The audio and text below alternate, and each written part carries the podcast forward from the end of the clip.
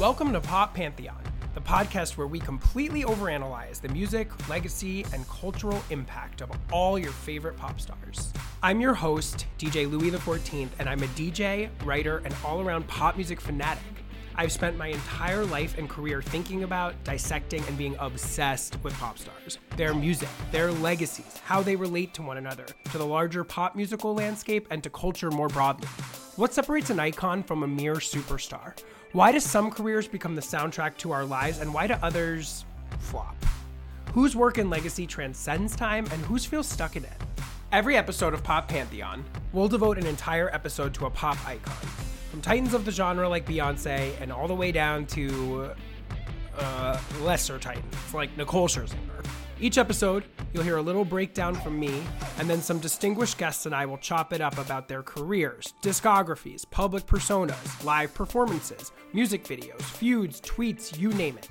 And at the end, we'll turn pop into fantasy football, make our final judgment, and place them in the official Pop Pantheon. Uh-huh. Hello, friends. Welcome back to yet another episode of Pop Pantheon. This is DJ Louie. I'm so glad you're here with me again. This week, I want to just quickly lead off with a few things that I say often.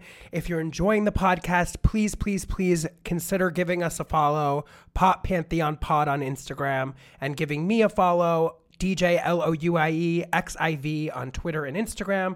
We talk about pop on all of those channels. We talk about the episodes. We share our favorite songs. We talk about controversial parts of that week's subject. It's really fun. Great people over there. So join me over there. Also, please, if you have it in your heart, give me five star rating give the podcast a review i read all of them i love them so much and it really really helps the podcast get up in the rankings get exposed to more people and I would so, so appreciate all of your help with that. Also, make sure you check out the Spotify playlist for this and all the episodes, which are in the show notes. I'm working on providing them for the previous episodes, but they're already in there for the last couple, and they will be in there for this one, which will be particularly fun because this subject has produced so many incredible hits that you may not even know about over the last 25 years. And the last thing I wanted to say before we just get into this week's topic is that this episode does include an in depth discussion of one of this week's subject's primary collaborators, the producer Dr. Luke, who has been accused of assault by Kesha. And I just wanted to make sure that I issued a warning about that up top. We do discuss the allegations briefly, and we also do talk about the production collaboration that he had with our subject this week. So if that's not something you want to hear about, please feel free to skip this episode. And with all of that said, and without further ado, here is this week's Pop Pantheon Max Martin.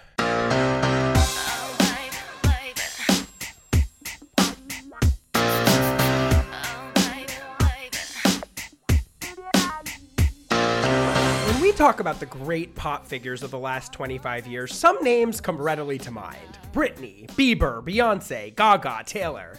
One that might not come as fast, though, is Max Martin. And yet, Max, the Swedish pop producer auteur, has spent the last quarter century quietly crafting the soundtrack of our lives, writing and producing so many indelible hits for the entire Rolodex of the world's biggest pop stars. Britney and Christina, Backstreet and NSYNC, Celine Dion, Bon Jovi, Kelly Clarkson, Pink, Avril, Katy Perry, Gaga, Kesha, Usher, Selena, Justin Timberlake, Taylor Swift, Ariana, Lana Del Rey, Ed Sheeran, Bieber, The Weeknd, just to name some examples. Actually, a quick look at his discography could literally make a pop fan's head explode. While the average person may not even be able to pick him out of a lineup, Max is responsible for the second most number one singles of any artist ever on the Hot 100, second only to the Beatles. And in the ever fickle landscape of popular music, where superstars come and go with the wind, it's safe to say Max Martin has been perhaps pop's only constant in the modern era. I would even venture to say he is the single greatest pop artist of the 21st century, and yet almost no one knows who he is. Max's career as a pop producer began in the mid 90s in Stockholm, where, after a brief stint fronting a hair metal band called It's Alive, he was discovered by his mentor, the producer Denniz Pop, and quickly pivoted to creating the sound that would define the TRL teen pop boom of the latter part of that decade. Melding R&B grooves, arena rock choruses, and a distinctly Swedish pop sheen, Max and his crew of disciples at their studio Cheiron began cranking out a veritable tour de force of pop hits, factory style. You might remember a few of them. Show Me Love, As Long as You Love Me, Hit Me Baby One More Time, You Drive Me Crazy, Sometimes, Tearing Up My Heart, It's Gonna Be Me, Oops, I Did It Again, Stronger, Lucky, Everybody Backstreet's Back, That's the Way It Is, and of course, I Want It That Way, just to name a scant few.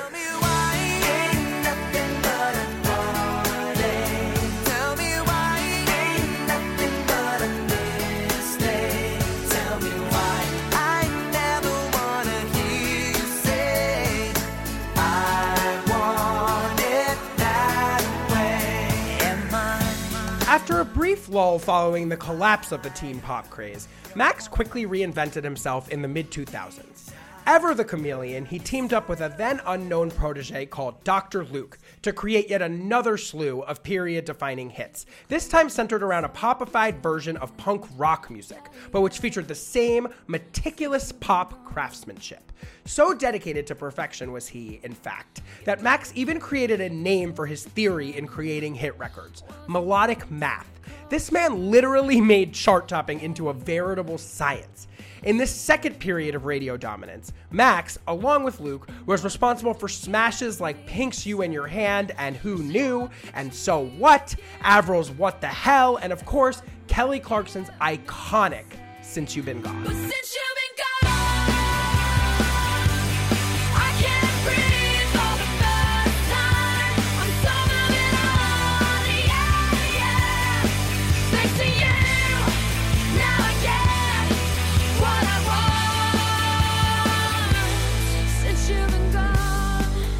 As the pop rock trend gave way to the dance pop boom of the late 2000s, Max again shifted with the sands. There, he and Luke rode yet another jaw dropping wave of chart success, with hits that fused their rock instincts and pop shimmer with the club ready sounds of the EDM movement that was coming into vogue in that period.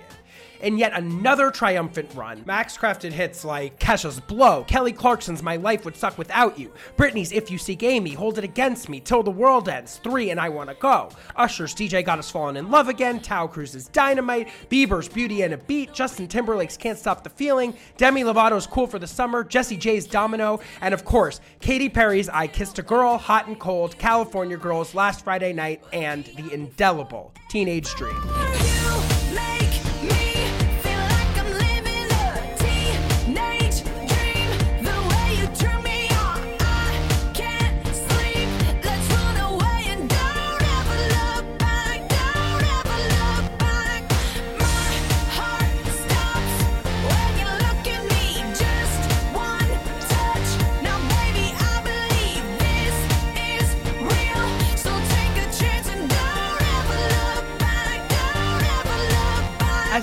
As boom receded, as did Max's collaboration with Luke following the assault charges leveled against Luke by their collaborator Kesha, Max again reinvented in the mid 2000s, this time pivoting to work with a wide assortment of already established superstars to put his sparkle on their distinctive sonic worlds. He teamed up with Ariana Grande for smashes like Problem, Break Free, Love Me Harder, Dangerous Woman, Into You, Side to Side, Bang Bang, Break Up with Your Girlfriend, I'm Bored, God is a Woman, and No Tears Left to Cry. He collaborated with Taylor Swift, helping her shape her pop crossover on smashes like We Are Never Ever Getting Back Together, I Knew You Were Trouble, Shake It Off, Blank Space, Style, and Delicate, and he helped turn the Weeknd from alt R&B bad boy to glossy pop icon on behemoths like Can't Feel My Face, Save Your Tears, and of course, Blinding Lights, the biggest hit of 2020 and Max's 22nd chart topper. Oh,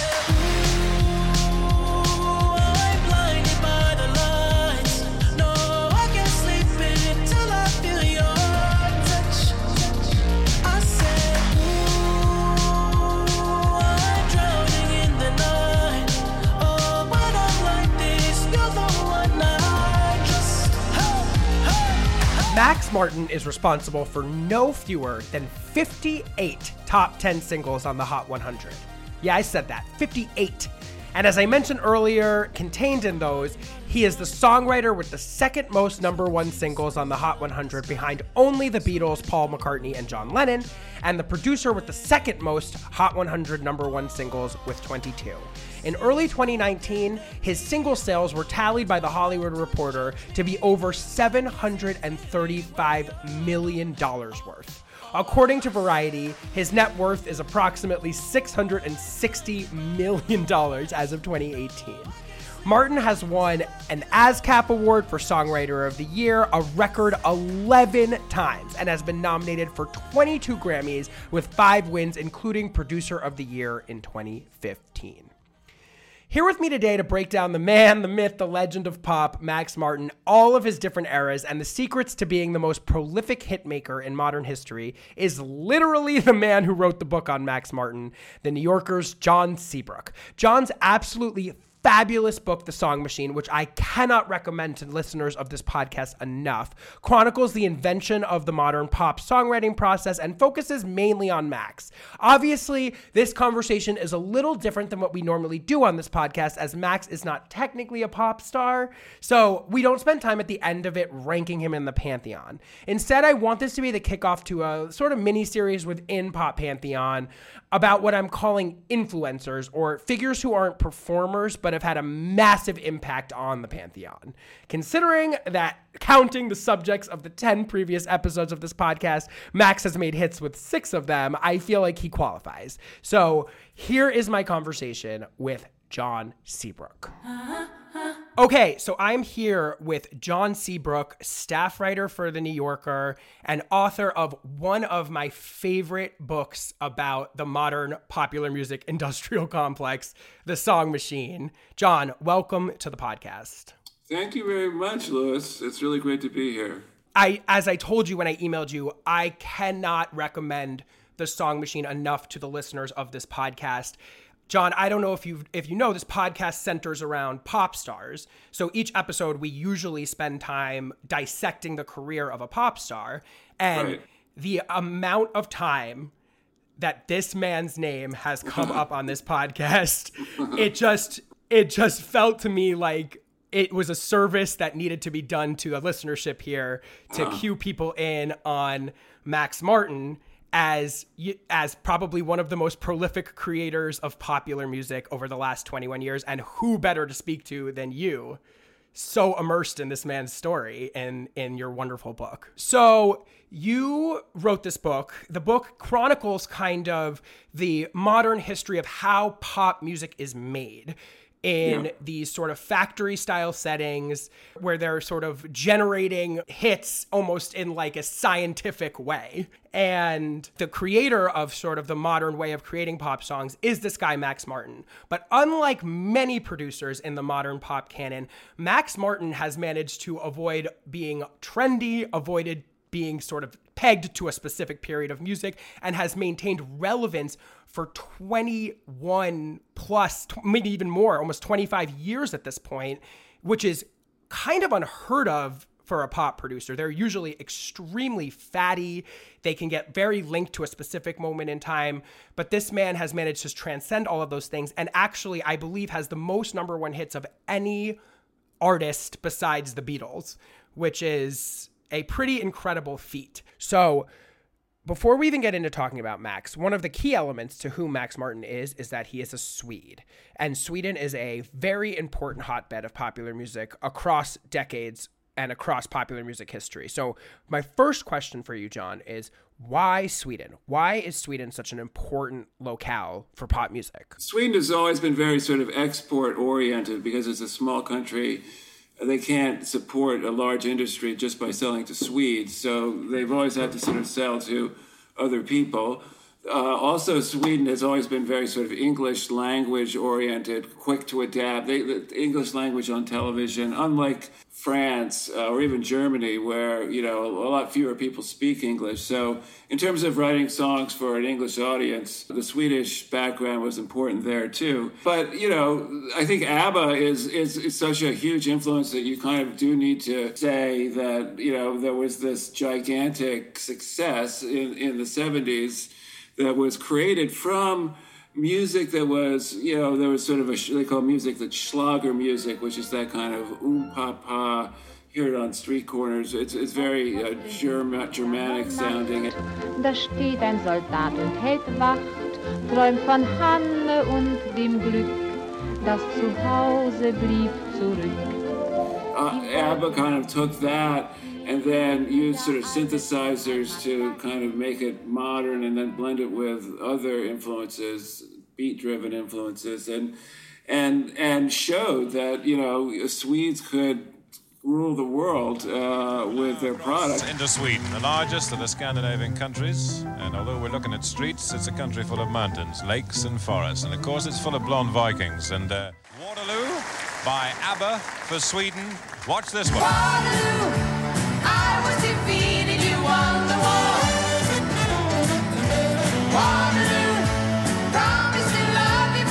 And then so the next generation grew up knowing that there was this example that this could happen, and so they they had ambitions that were always larger than Sweden. I, I, I that's so interesting and and one thing I think you also point out in the book that I found really fascinating is sort of the shame that Americans have around liking pop music because our society lacks a traditional caste system. So our culture sort of becoming our caste system and thus mm-hmm. having cultural reference points that are seen as cool is very important to Americans, and thus often we sort of see liking pop music as uncool or sort of like a lower rung of our society in a way that you were sort of pointing out in the book that a lot of Europeans in general, but Swedish Swedish people in particular, don't have that sort of hang up about pop or a hang up about liking it. Well, the thing is, they did have it back in the day, in the 70s, but they kind of, you know, a lot. There was a lot of backlash against ABBA in Sweden, but from sort of enlightened musical circles that saw it as very commercial and, and manufactured. The same criticisms that have been leveled against Max Martin. But you know, ABBA had a whole second wave. So you know, ABBA was uncool.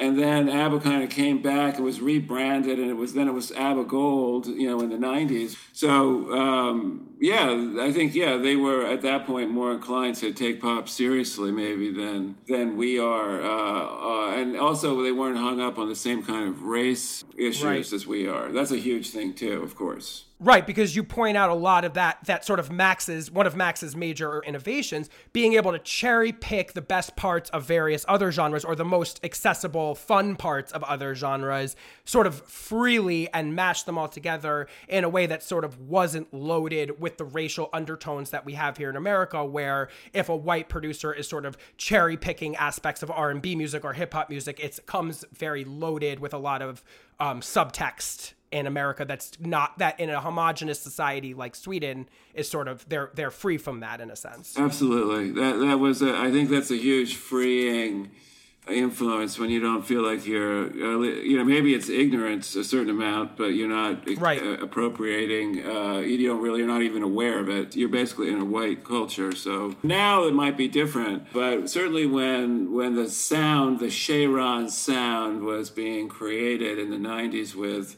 Backstreet Boys and Britney Spears. It was very important that this uh, white R&B that kind of came from ABBA, but then was funked up a little bit uh, by Denniz Pop, and, uh, and and white producers in America probably would have thought that was too, yeah, appropriating, or they would have been embarrassed to do that maybe. Right. And I think the other really interesting thing that I just want to make sure we highlight about Sweden, I, I think this is a Nordic thing generally speaking, but in terms of spe- especially of Swedish producers, of which there are many, it's not just Max. There's Right. Klas Åhlund. There's his entire. Yeah. There's the whole cadre of of Max's disciples. Yeah. Um. And and one of the major things, and I and we'll get to this later when we talk about Dr. Luke, who is an American producer and protege of Max. Um, Yeah. But one thing that you point out in your book uh, is a quote by this guy Klas Åhlund, who uh, is a major Swedish producer, tangentially related to Max, who is perhaps most famous now for being the producer of a lot of latter period Robyn albums. Yeah. Uh, he he pointed out, and you quoted him in your book as saying, essentially, there's not this drive for the producer to become famous themselves. There's not this thing that you have in America where it's all about like making your brand, making your name, the producer being out front, the Max Max Martin being a, a kind of a recluse in a sense. I mean, one of the things that was interesting about in your book is I felt like you had access to a lot of people, but it, it doesn't seem like you even had a- direct access to Max because Max doesn't give interviews. He's very sort of like uh, m- almost uh, uh, monastic about his work and. That I feel like that seems to be an important factor in what's allowed him to maintain such longevity because it's never really been about him. It's always sort of been about the work, and that feels Swedish to me.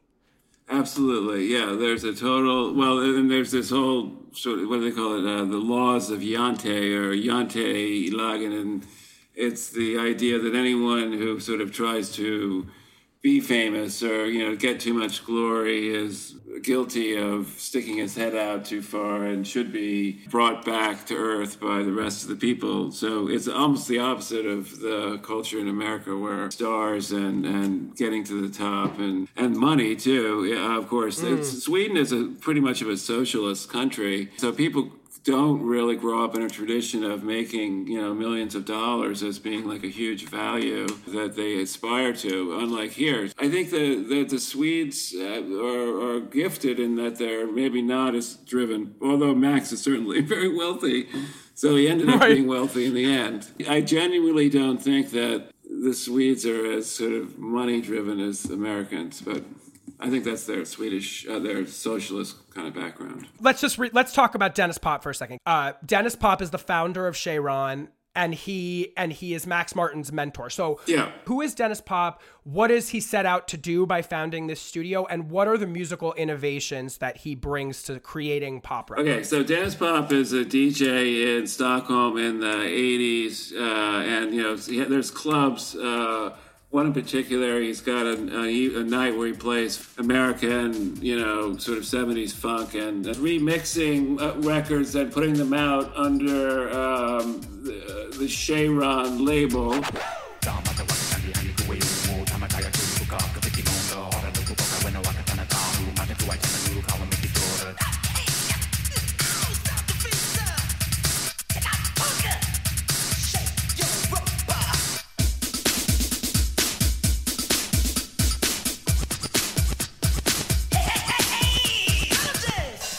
Cheiron is really just a, a studio in the middle of Stockholm. Cheiron is a, is like a Greek centaur or something. He's a figure from mythology, and it's you know just a pretty small space that Denniz started to do this kind of remixing work for European audiences, but. He always had the idea, as I was saying earlier, that he could be larger than, than Europe and could be a hitmaker for America. And his first ticket really was Ace of Base, which a lot of people know now, partly because of Denniz created these incredible songs with Ace of Base. But Right. anyway, they, they sent him a demo, and I there's a fun story in the book about how it got stuck in the dashboard of his car. It was like tape Right. player, and he was forced to listen to it for a week, and he finally realized how he was going to do it, and, and he created out of that uh, "All That She Wants," which was the first Ace of Base song.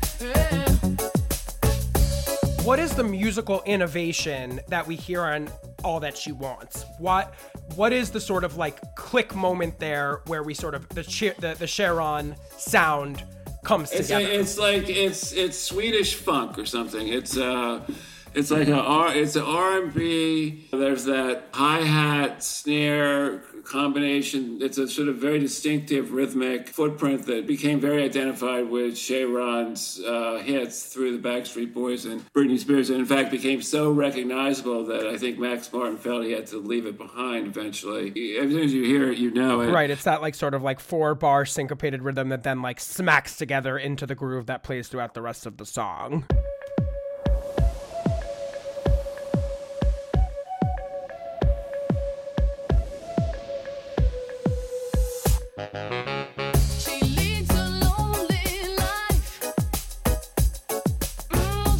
Electronic production, which was, you know, at the time maybe not a huge aspect of American pop music, done at a very high level of taste, sophistication, but also sort of simplified. It was interesting. There was a lot going on. You could hear it a lot. But there was a simplicity to it that you sort of understood it right away. And, and that was what I think the Ace of Base people felt that Denniz really brought to their demo was that he knew how to simplify it and eliminate stuff in order to make the stuff that was the best kind of shine. he knew that songs like that you had to get to the hook quickly and you had to really like structure the whole song around like immediately hooking people in on the sort of most catchy glossy part of the song. And then you can also sort of hear free use of or appropriation of like a reggae groove, which like you wouldn't expect to hear in a Swedish, you know, Swedish song, but that sort of speaks to what we were getting at earlier in terms of this sort of uh openness and fluidity in terms of incorporating all different kinds of genres without sort of being tuned into the loaded baggage of appropriation, in a sense. And then the lyrics are odd because they're captivating, but the reason they're captivating is kind of because they don't really make sense. And the reason they don't make sense is because they're written by Swedes that don't quite speak English. But that, but the fact that they're slightly off is kind of what makes them memorable and unique. You know, like all that she wants is another baby doesn't mean that she's planning on getting pregnant again, right? It, it means that she wants a, another man because she's like a man hunter, you know, kind of like a Right. man eater. But a lot of people think, particularly when they were kids and they heard that song, that it was like sweet, you know, Right. maternity. and that speaks to a couple things. One of which is the uh, uh, a Max Martin trademark, which is songs that don't make lyrical sense in English. Uh, "Hit Me, Baby, One More Time" you bring up as another example of a song where like they thought "Hit Me, Baby, One More Time."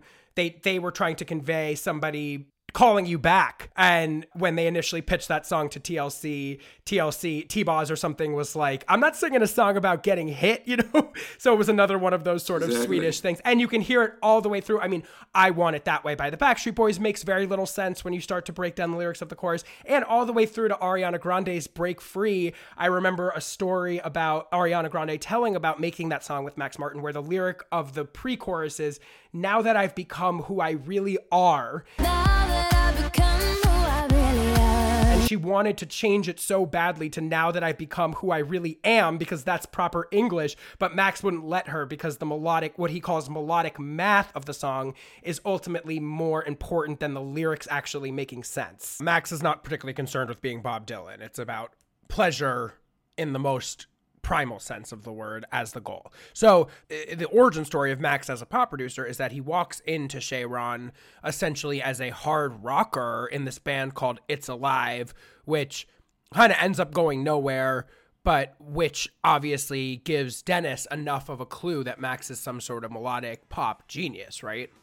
Yes, exactly right. And people can look at It's Alive on YouTube and see why Max is no longer in that band. Uh, or I, whatever. am going to put a clip of it right here,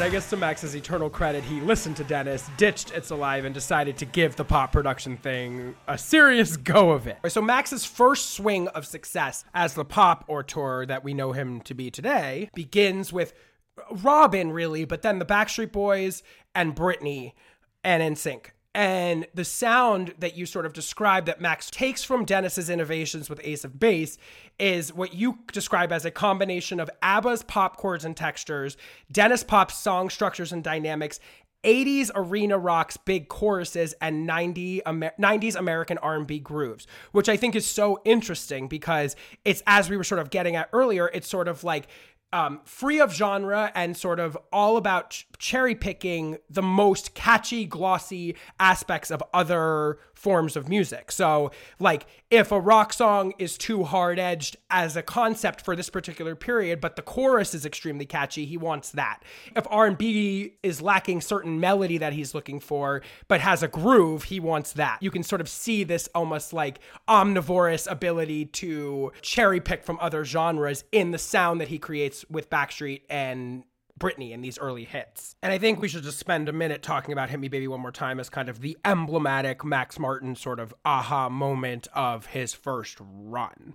Well, they, as you said earlier, I mean, he had writ, written "Hit Me, Baby, One More Time" and offered it to TLC, and he had done the demo. Max, I had, I heard the demo when I was reporting my book, and the demo is is exactly the way Britney sings it. So it, it wasn't like he was looking for somebody to take the song and do something else with it. He had it, and Right. he sang it, and he sang Right. He sang all the different parts of it on the demo. He's an amazing singer. Yeah, and you really hear the crystallization of everything that we've been talking about. The R&B groove, as you said, it was written for TLC. I feel like you can very much hear the sort of extension of like the Dallas Austin Babyface R&B grooves of the 90s Right. in there.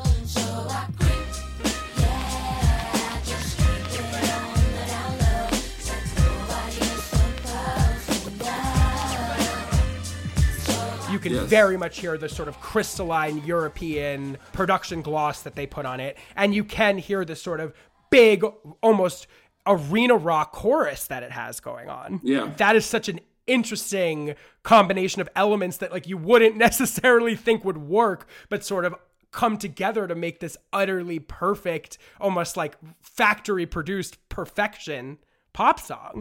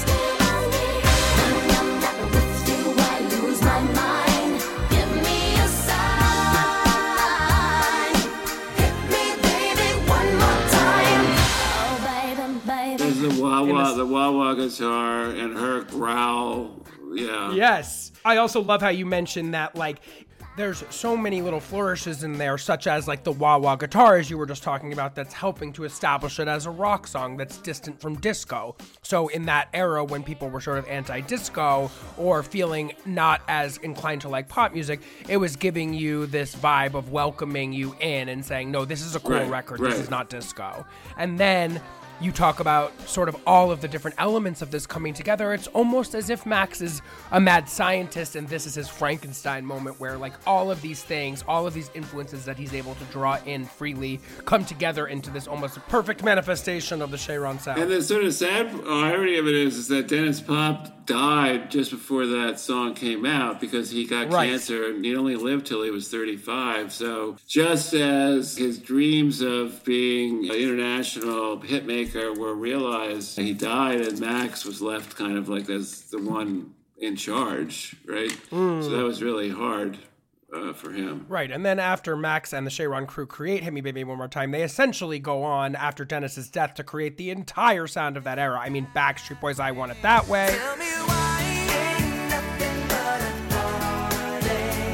Oops, I Did It Again.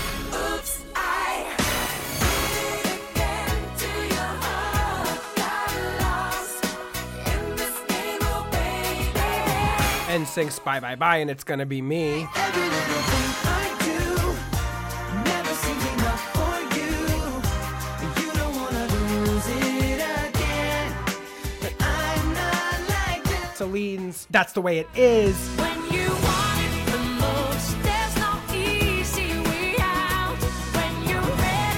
Go, and your heart's left in One question I have from you is as I was reading the book, I was thinking to myself, all right, like this is incredible, all these innovations make sense.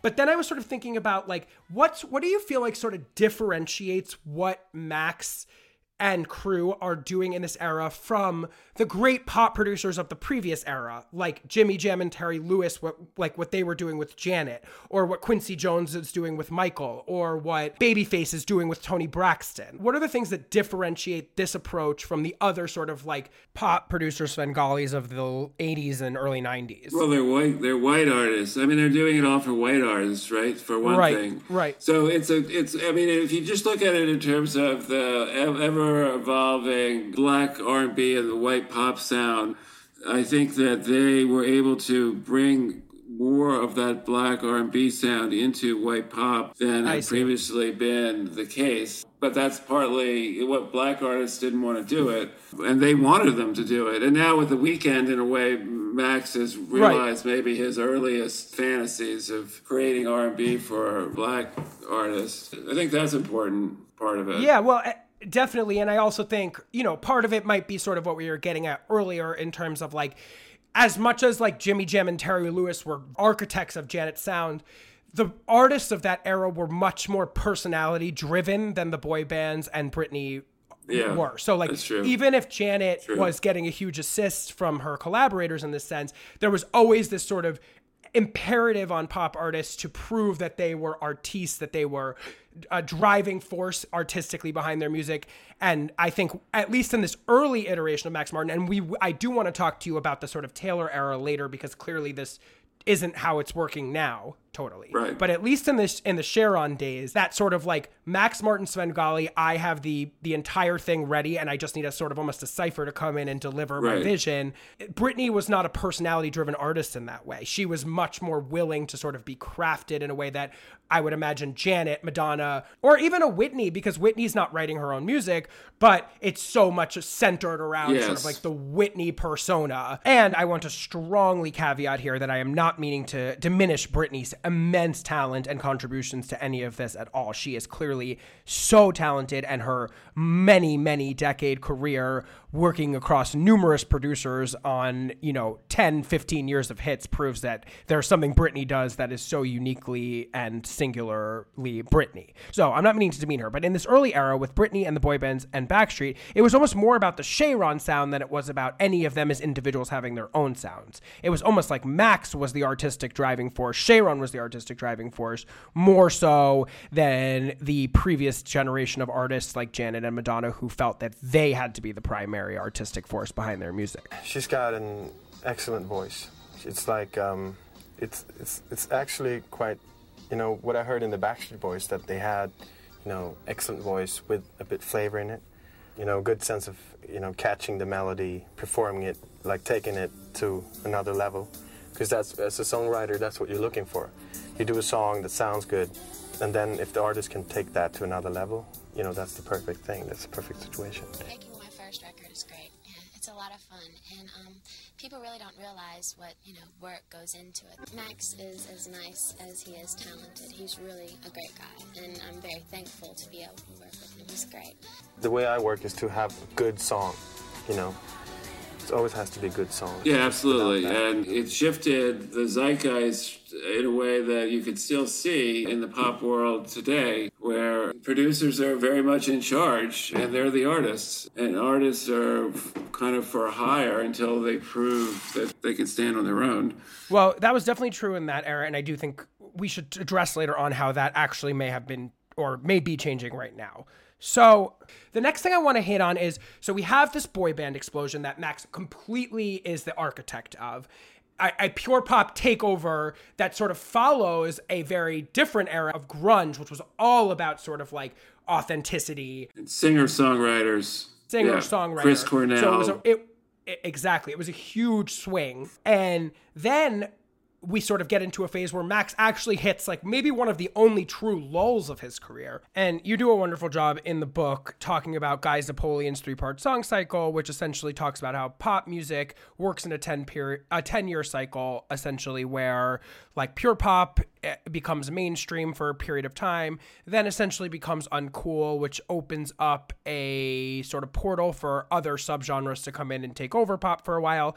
Following the boy band era, this was an era when hip hop really became central to pop music and sort of became the answer to the backlash against Britney and the boy bands. You had Eminem, you had 50 Cent, you had this big explosion of hip hop oriented pop music that sort of ended Max's initial run of success.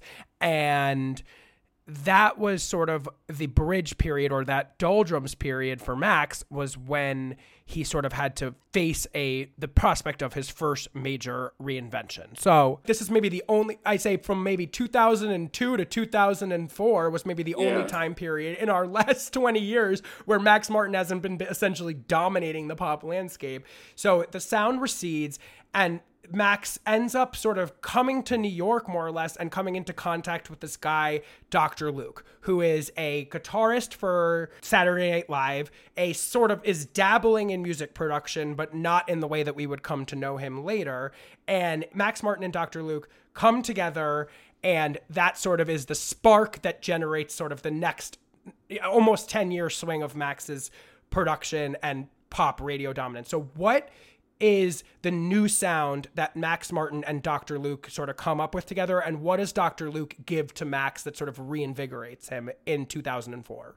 Yeah, well, so yes, Dr. Luke was a very different personality than Max Martin, whereas Max is a very sort of careful. His father was a policeman. He's a very Right.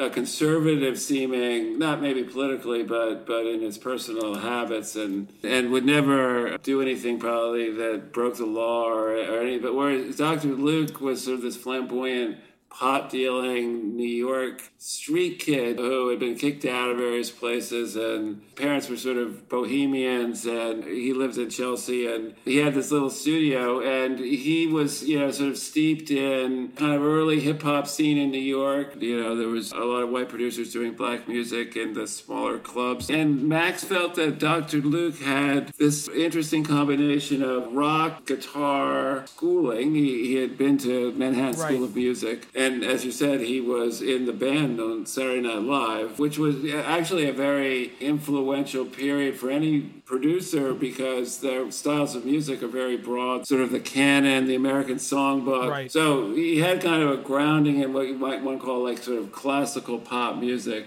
So he brought just some stuff to the table uh, in terms of attitude in terms of uh, his exposure to you know hip hop production styles I guess uh, just a different sound not not an R&B sound uh, a much Like Dr. Luke had produced for like Mos Def. right he worked with Mos Def All my people, all my people in Brooklyn, and you know we're hot. I said, Don't stop the body rock. All my people in Brooklyn, and you know we're hot. I said, Don't stop the body rock. All my people in Brooklyn, and you know we're hot. I said, Don't stop the body rock. All my people in Brooklyn. right Mos Def had given him his name I think Dr. Luke which Yes. he didn't even really like But the but the sound that Luke and Max sort of settle on in 2004 couldn't not be further from hip hop. I mean, one of the things that was very interesting to me in reading the book was that Max's R&B aspirations as sort of personified by TLC's rejection of Hit Me Baby One More Time were surface level. He wasn't really able to make actual R&B music because he was Swedish, because he's this white guy, he wasn't really steeped in that culture.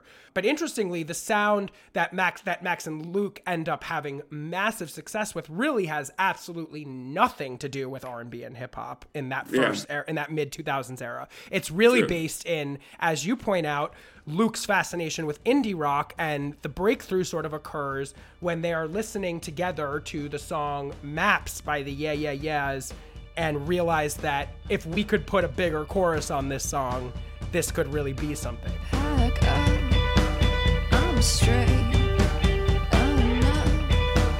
Oh, say, say, say,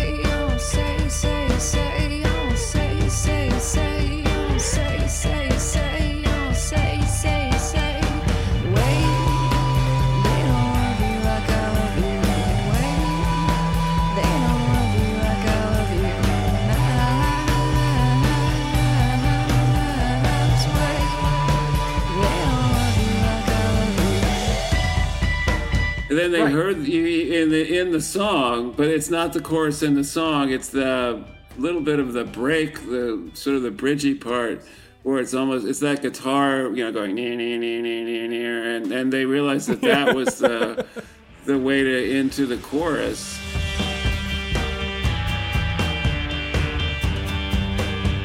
And mm-hmm. that it could be mm-hmm. like a huge, yeah, like a rock arena chorus. Right, and before they knew it, they were creating a song that they thought they would pitch ultimately to Pink, but ultimately became Kelly Clarkson's Since You've Been Gone.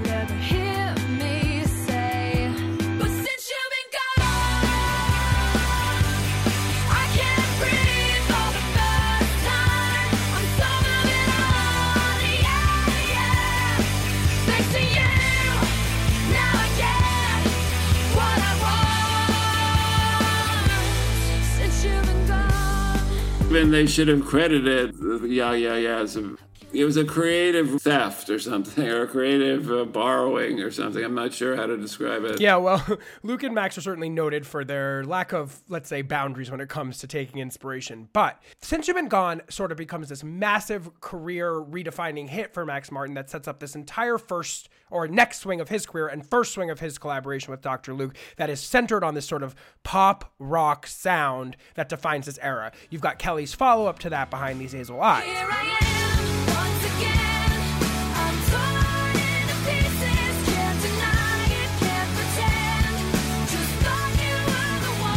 You've got Pink's You in Your Hand and Who Knew. I'm not here for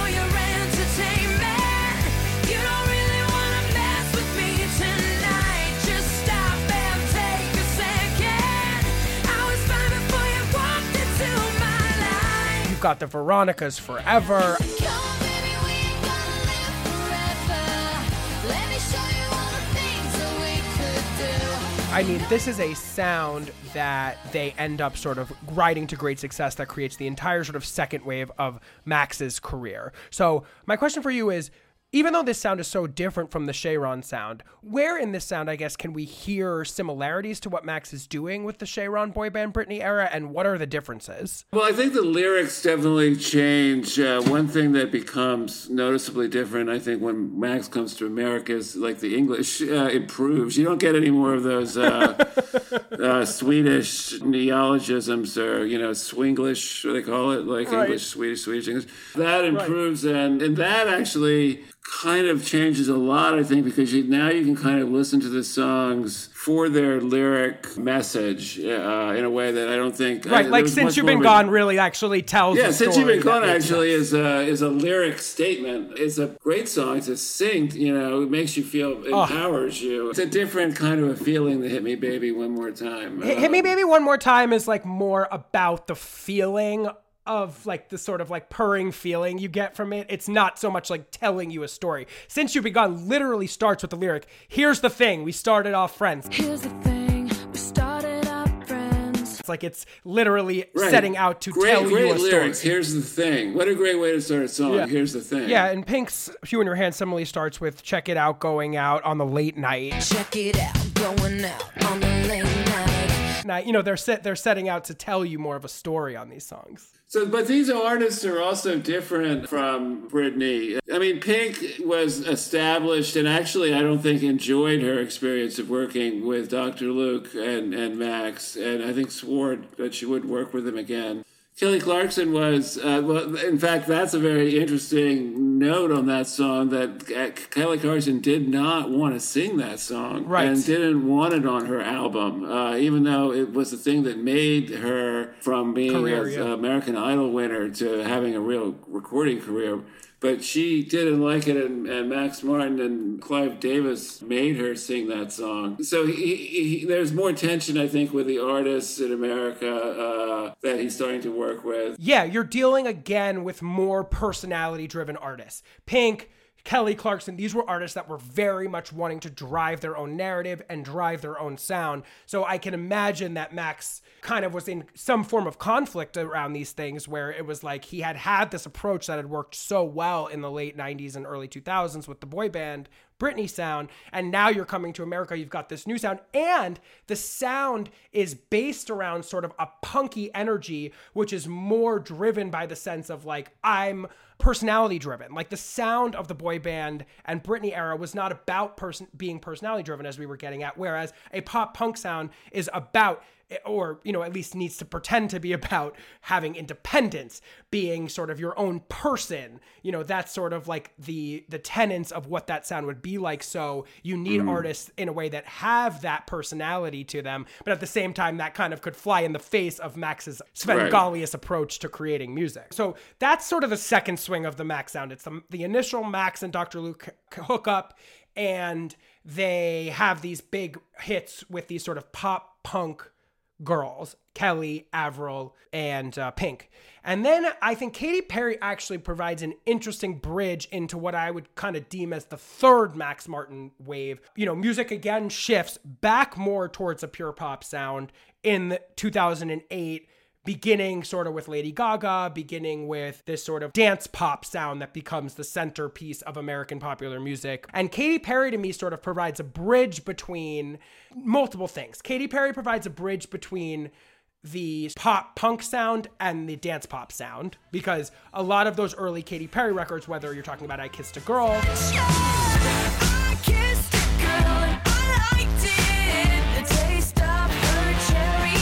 whether you're talking about Hot and Cold,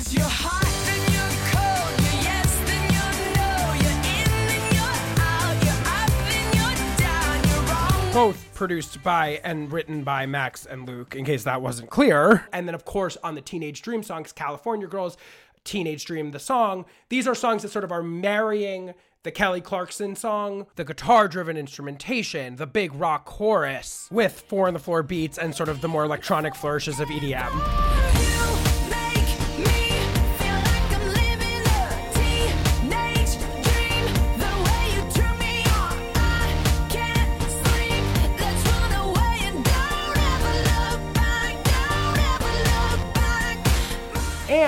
I think Katy Perry sort of provides a bridge between the Max Martin style approaches to producing and songwriting, which is that she is both kind of trying to drive a personality at you, but is also very much willing to be molded by Max and Luke. Do I have that right?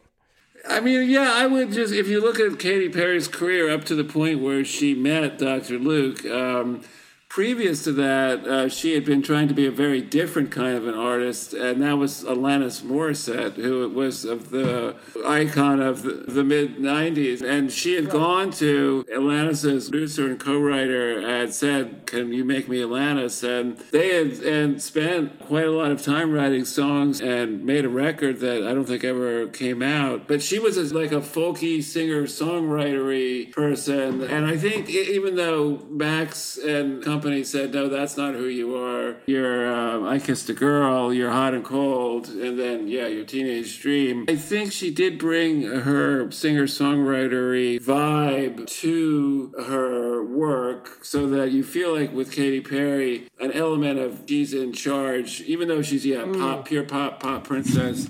There's something about it that doesn't seem like she's just acting out some role that somebody else created for her. But in a way, Katy Perry provides Max and Luke with an opportunity to sort of bring everything they've done up to that point together into one artist. It's like you've got both an artist that's Right. willing to sort of listen to them.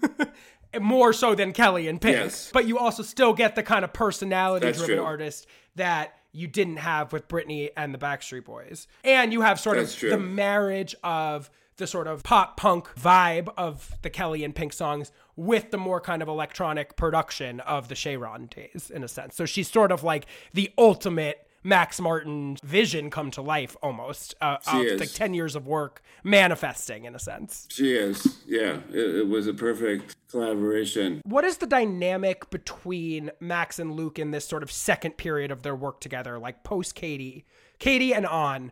So you're so we talked about how Luke brought a lot sort of these rock elements back into Max's music and sort of provided Max with the reinvigoration of this second part of his career. In this Katy in this Katy era moving forward, what does their dynamic shift? Who is is Luke now driving more than Max is or are, is it a total 50-50 collaboration? Like what is their dynamic in creating the Katy Perry records? Well, this is another interesting thing about the world that Max Martin helped create is that there's very strong master mentor relationship. It's a world that you learn and really sitting there at the mixing bench next to the master, and there's no other way to do it.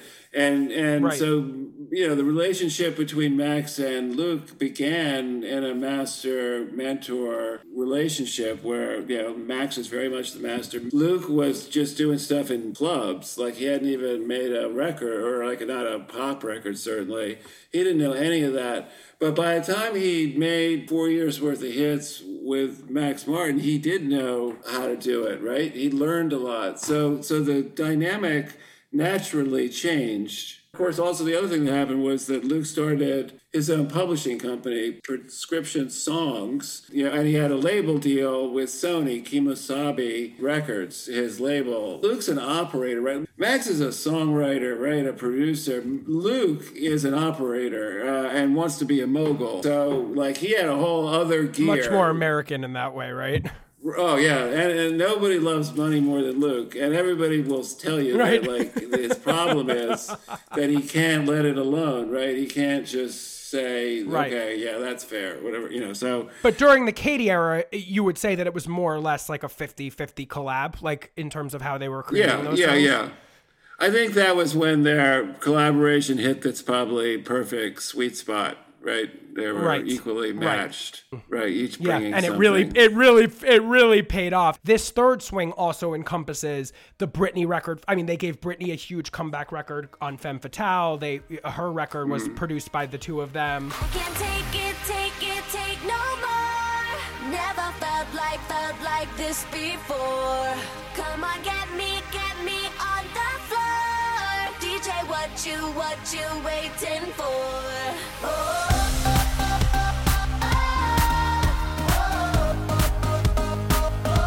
And Kesha's Blow.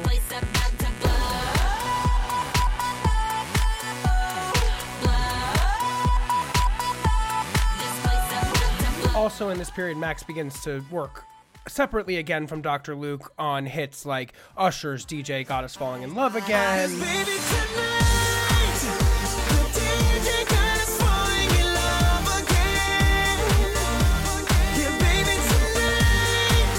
And Maroon 5's One More Night. you and I go hard at each other like we're going to war. You and I go rough, we keep throwing things and slamming the doors. You and I get so One of the things that really fascinates me about Max is this the flexibility with genre. I mean, we've been talking about this so much, but it's like he is not he has no issue throwing out anything that's not working anymore and adapting to the trends. Like is it's so interesting to me and I'm actually I'm curious to know is Max Martin a trend setter or is he just an expert sort of chameleon with trend because it's like you've got so the Cheiron sound that seemed trend setting to me the pop punk song sound that was also somewhat trend setting this era to me is interesting because i feel like you have people like lady gaga coming onto the scene before Katy Perry and before Britney's Femme Fatale and sort of driving the dance music trend that was dominating at that point and Max and Luke kind Yeah. of adapt to the trend more than they're creating it in that sense, right? Like if you listen to a song like Till the World Ends, which they produced, or Hold It Against Me, the Britney songs uh, from that era, those songs are very much like they're adapting to the Lady Gaga aesthetic and the EDM aesthetic, but they don't create that sound. I agree. Yeah, I, I think his influence shifted in terms of making the sound, or you know, like a, a- dominant mo- production motif that was obviously recognizable as a Max Martin song, which was definitely clear of the Backstreet Boys and Britney Spears, is you Right. know no longer a signature sound. It's more of a expertise in composition and you know. Mm-hmm. And uh, precision in sort of songcraft. Right, right, and, and yeah, perfection. But yeah, not not somebody you So- necessarily say like, I said that's a Max Martin song, right? But that's of course why he's successful. It's the same Right. answer Exactly. to why he's successful. Like if he had a recognizable style, then yeah, he would be dated very quickly because it changes. I mean, he's had recognizable eras, I guess, styles within certain eras, but what what answers the the question of why he's lasted is that yeah he is uniquely able to collaborate with very different kinds of people like Lennon and McCartney you know I mean they did solo work but it's not like they teamed up with others maybe some people helped them or you know I mean Jaggers and Richards like most people who find a sound sort of stay with it and that's I think partly because they're making music for themselves and not for other people maybe like Max you can't forget that Max is always like positioned himself In as- service. yeah, like a hired gun, really. He, he Mm-hmm. embraces that. He's the guy that, like, when you need a hit and it's like the last minute, you can call him and pay him a, a fortune, but he'll be that guy, right? Like, if anybody's going to Yeah. be that guy, he's that guy. And yet, you know, yeah, it's like it's as you were saying, it's not like a stylistic trend, but it is these sort of expert touches on the melodic math. I mean, if we're going to talk about also the EDM Max era, it brings me back to my point about Ariana. It's like now that I've become who I really are, you can actually link that back to, you know, uh, I, I want it that way as chorus making no sense. I mean, there are little things. And then the focus on melody. I mean, Max's songs always come laced with these huge melodies, whether it's the chorus of Hold It Against Me, the chorus of Teenage Dream, the chorus of Break Free.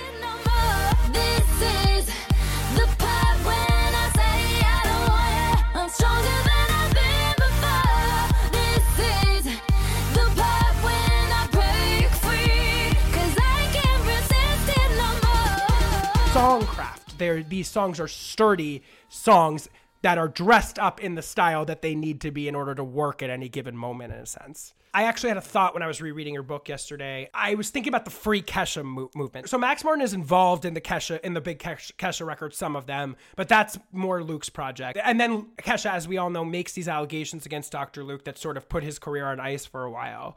And there's this movement that arises around Kesha called the Free Kesha movement. It arises around the fact that Kesha on her second album very much did not want to remake the sound that Dr. Luke had made for her on her first album that had made her very successful. She wanted to make more of a rock album. She wanted to write more of the songs. She wanted to be more of an art, uh, personality-driven artist, and her fans really rallied around her at that point and wanted that for her in a sense. And I was thinking to myself, that feels like a sea change in pop music at that time away from sort of like pop fans wanting their artists to make perfect baubles for the radio and more needing their artists to be much more driven by authenticity. This is the same time that artists are interacting with their fans much more on social media. There's this movement in pop away from sort of this like virtuosic us and them, we're separated, you make perfect products and I consume it, and more of this relationship that's developing between pop artists and fans where fans want to feel that the artists are authentically connected to the music that they're putting out and that they are authentically connected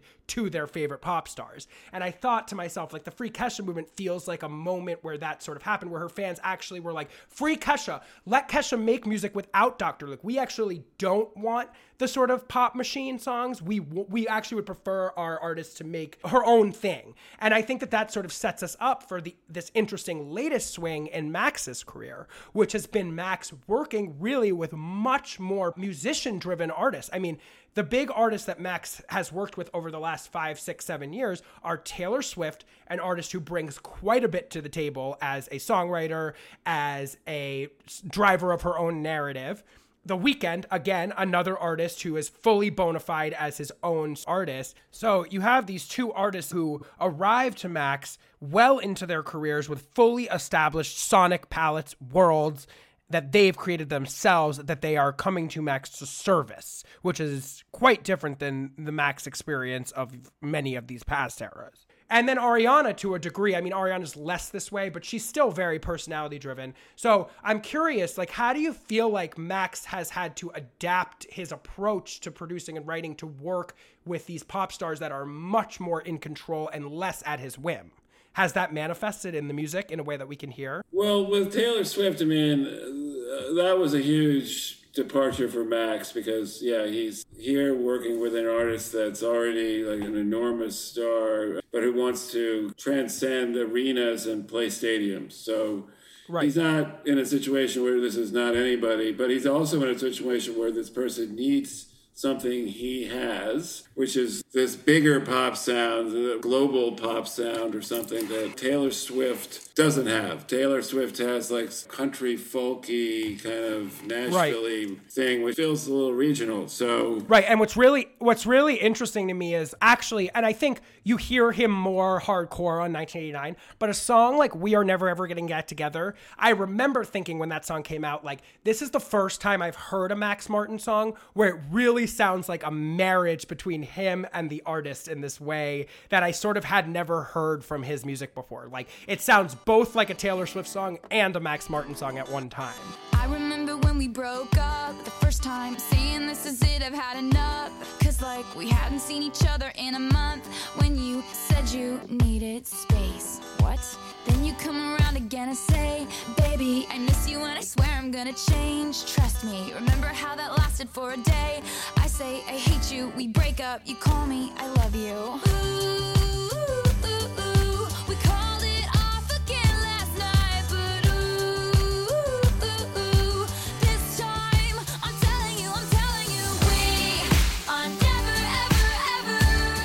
and that's the other important thing is that Taylor had already established a very strong lyrical lyric persona for herself in her songs, and very much an author of her own narrative in her songs, and that was new for, for Max too. And his lyrics aren't really his area anyway, so I think he was kind of happy to have somebody who actually liked writing the lyrics. Those guys had worked with Bonnie McKee for a lot of those Katy Perry songs because Katy didn't write lyrics. So, so here's an artist that's actually a really good lyric writer. So that right there is just Right. kind of a a whole new step into someone with empowered with their own singer songwriter chops. But I don't know. I think it was just a, a- another kind of brilliant meeting of the minds that elevated both people. Like a song like Blank Space, very electronic, no instruments are played. So that's a big departure. Just that sound, the whole electronic sound was new for Taylor, but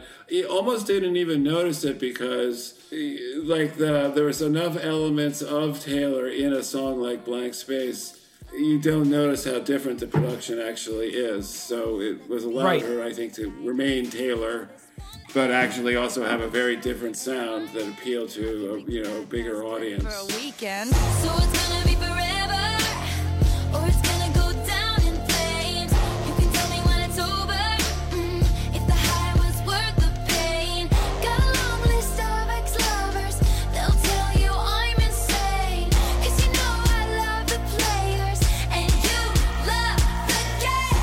in a way, it's almost like the latest Max Martin adaptation. If he's like the ultimate cyborg able to adapt to his new environment no matter what it is, and that's sort of the secret to his success. Like, in a way, the latest swing, if like pop stardom now is all about authenticity. I mean, if you look at someone like Olivia Rodrigo, like the entire project is about you are getting insights into this girl's life. She is writing her own music. Billie Eilish, the same thing. It's like there's this sort of like drive in pop stardom towards authenticity. They have to have it. There isn't really a huge interest right now in pop stars that feel manufactured to people. So Max's latest Right. adaptation that I think Taylor is the turn screw in, and the Weeknd is sort of the greatest expression of, is his ability to sort of take what they have naturally and sort of give it his gloss or something like that. As like, which is a big departure from the Cheiron thing. I mean, if the Cheiron thing was like, here it is, I've got everything, I've totally like I'm delivering you a finished product. Now what he's become very good at is sort of adapting. There is there's almost no sound to what he does. It's just about him sort of like sparkling his thing on these very personality driven artists that are very much like rooted in the notions of their own authenticity. Like The Weeknd is an extreme departure from the Backstreet Boys. I mean, this is an artist that's extremely edgy, mm-hmm. had a very influentially defined Yeah. sound before he ever works with Max Martin. And Max Martin just sort of comes in, works in the Weeknd Sonic universe, and just sort of gives it that that Max yeah. Martin Sheen that drives it to number one. But he has to very much like work within the worlds that the pop stars are creating, as opposed to the early part of his career where they were working in the world he was creating. It's like the inverse.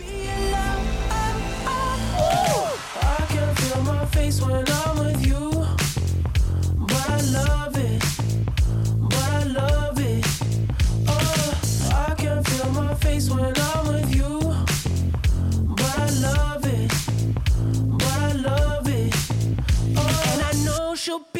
That's a great point. And I think it's a dangerous situation for a guy like Max Martin to be in because, like, there are a lot of people that still feel like they don't need a Max Martin. And Once you go down that road of authenticity, it's hard to say that Max is going to thrive in, in that Right. Milieu because he's sort of the definition of inauthentic. Just the fact that he's been around so long and worked with so many different artists and so many different styles. Taylor moved on from him partly for that reason too. Um, I agree. Yeah, I don't think she liked the narrative that he was such a f- creative force in her music. Exactly. I think that, uh, and he won Producer of the Year. And, you know, then she moved on to Jack Antonoff and the guy from The National. So, do you feel like Max is potentially on a downswing right now, and that like we're just in one part of the Zapoleonic cycle, and it will will come back around to needing a Max Martin sort of sound again? I mean, it's not like he's receded. Blinding Lights was the biggest song of the last year, so he's not exactly like in a rut per se. But you were making a point, which I think is true, which is that new artists aren't going to him. He's not producing for Billie Eilish. He's not producing for Olivia Rodrigo. These artists are, I think, steering away from him on purpose. But is it the kind of thing where you think this man has adapted a million times before and he'll figure out a way to adapt again, or do you actually think we are maybe in the in the sort of twilight of the Max Martin era? I think he would love to sort of do what ABBA did and um, take his early work and, and find a, like maybe a musical, maybe like a stage, a different venue that would take those songs in a new context, the way that ABBA did with um, you know the ABBA musical, then the movie, Oh, and and was like an enormous value uh, enhancer for for the music. Uh, apart from that, MXM Music is the publishing company that Max has opened and operates in California, where he now spends most of his time and has a large stable of young writers, and I think has become, you know, even more so kind of like the, the Uber mentor, not even maybe in the room a lot of times when the songs are being made, but sort of like a, a top editor or, a, a, you know, like the, the Michelangelo who changes a little thing on the painting and then send, you know, but basically it's written by the people in the studio. Yeah, I don't know. Like at some point, he's so far beyond where anyone else has gone in terms of longevity, but um, yeah, it's crazy. the years aren't really in your crazy. favor in that business. Yeah, know? but he's defied the odds so many times before that I would not count him out. No, I don't count him out. I'm sure he, you know he only needs a few more hits to get to John Lennon and Paul McCartney. So he may he may get there, and he's continually finding young people to collaborate with, and and he works like a demon. I, for one, I think would I'd be fascinated to hear what a Billie Eilish Max Martin song would sound like. I, I think it. I, I'm curious actually, like how he could adapt to this new world. Uh, my last question for you, John, is: Is there sort of an underrated Max Martin song that you came across in your journey of studying him that you'd like to go out on, like that just is one of your favorites uh, in his oeuvre? You know, I always liked Bon Jovi, uh, It's Your Life, just in terms of like a chorus, like a rock chorus. I mean, the, the, there's something about the song that's maybe a little bit false, not maybe like a song you would say is a great rock song, but the chorus is magnificent. It's kind of a weird sort of one off in Max at the time. So, I don't know. I, I feel like let's not forget Max wrote that one. And maybe a maybe the purest expression of like what an actual Max Martin song would sound like as a solo artist. It could be. It could be. Yeah. yeah the one that he might actually perform. Yeah. Yeah. All right. Well, John Seabrook, thank you so so much for being on the podcast. This was such an honor. You are incredible. All right, man, Louie, it's really fun talking to you. A lot of great ideas that you have about pop music, so I appreciate hearing them. Thank you. Thank you. Here's "It's My Life" by Bon Jovi, and over and out. It's my life, it's now or never. I ain't gonna live forever. I just wanna live my life. Well, that's it. Pop Pantheon Max Martin. No Pantheon ranking this episode, but I think we can all sit here and just sort of say what a fucking career this man has had. So many incredible songs that I think we all cherish so much. And if you want to go over to the Spotify playlist that I put together that sums up all of the great Max Martin songs, all of my favorites, also some lesser known ones click the link in the episode description. Follow Pop Pantheon Pod on Instagram and Twitter. Follow me, DJ L-O-U-I-E X-I-V on Instagram and Twitter. Please rate and review this podcast. And I want to say thank you once again to the amazing John Seabrook. Please pick up his book, The Song Machine. It is so fascinating about Max and about a lot of other producers and songwriters who have written a lot of our favorite records. And with all of that said, I hope you guys enjoyed the episode, and I will see you again in two weeks with another installment. Bye bye.